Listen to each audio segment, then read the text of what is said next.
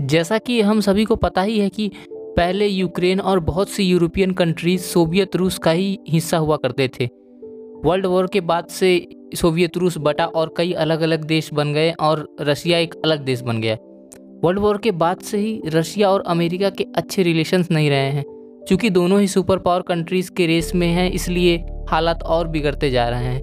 उसी के बाद से अमेरिका ने कई ऑर्गेनाइजेशंस भी बना रखे हैं जिसका पार्ट बहुत से देश हैं, जिसमें से एक ऑर्गेनाइजेशन है नाटो, जिसमें वेस्टर्न देशों के साथ साथ अब कई यूरोपियन कंट्रीज़ भी जुड़ रही हैं। बस सारा मामला यहीं से शुरू होता है। इस वॉर कॉन्फ्लिक्ट के भी मेनली तीन ही कारण देखे जा रहे हैं, जिसमें पहला है कि यूक्रेन का भी नाटो से जुड़ना, जिसके बाद कहीं ना कहीं अमेरिका यूक्रेन के बॉर्डर के थ्रू रसिया पे नज़र रखेगा, जो कि सिक्योरिटी के लिहाज से रशिया को बिल्कुल मंजूर नहीं है। दूसरा कारण ये भी हो सकता है कि रशिया ने यूक्रेन के सामने प्रपोजल भी रखा था कि नाटो का हिस्सा ना बने और अपने बॉर्डर से अमेरिका को दूर रखे। तो रशिया किसी भी तरह की कोई भी वॉर की शुरुआत नहीं करेगा।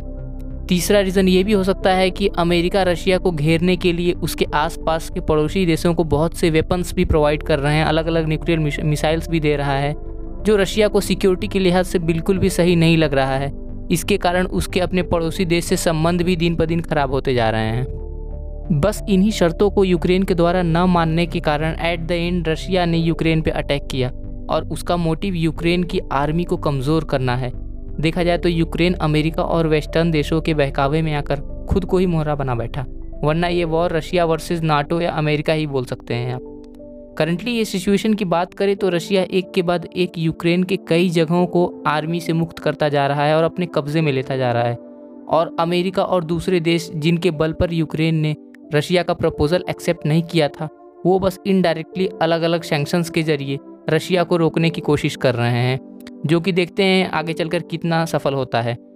अगर सिचुएशन और भी ख़राब होता है तो वेस्टर्न कंट्रीज़ और कुछ यूरोपियन देश जिनमें अमेरिका, जर्मन, ऑस्ट्रेलिया, पोलैंड इत्यादि, ऑस्ट्रेलिया इत्यादि, जहाँ यूक्रेन के सपोर्ट में डायरेक्ट दिख सकते हैं तो वहीं दूसरी तरफ़ चाइना, नॉर्थ कोरिया जैसे देश रशिया का सपोर्ट करते हुए दिख सकते हैं।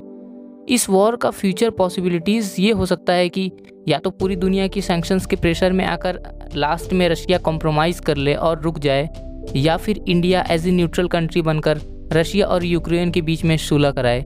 लेकिन वही बात है कि फ्यूचर तो एग्जैक्टली गेस करना इम्पॉसिबल है।